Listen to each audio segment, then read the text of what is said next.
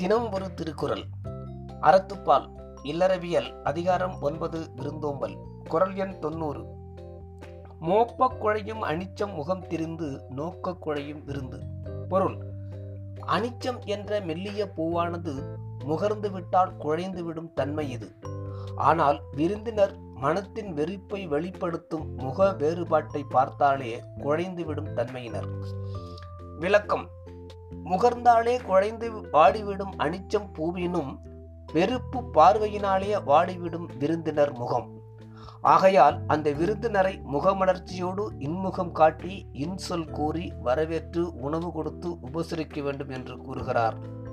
எனவே விருந்தோம்பல் என்பது உணவு கொடுப்பது மாத்திரம் அன்று.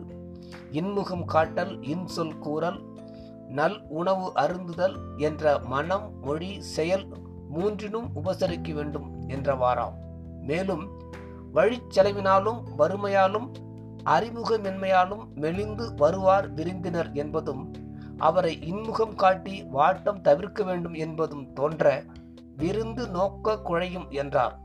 இன்சொல் யார் மாட்டும் பேச வேண்டும் என்பது அடுத்து இனியவை கூறல் என்பதில் கூறுகிறார். நாளை அதிகாரம் பத்து இனியவை கூறல் பற்றி சிந்திக்கலாம். நன்றி.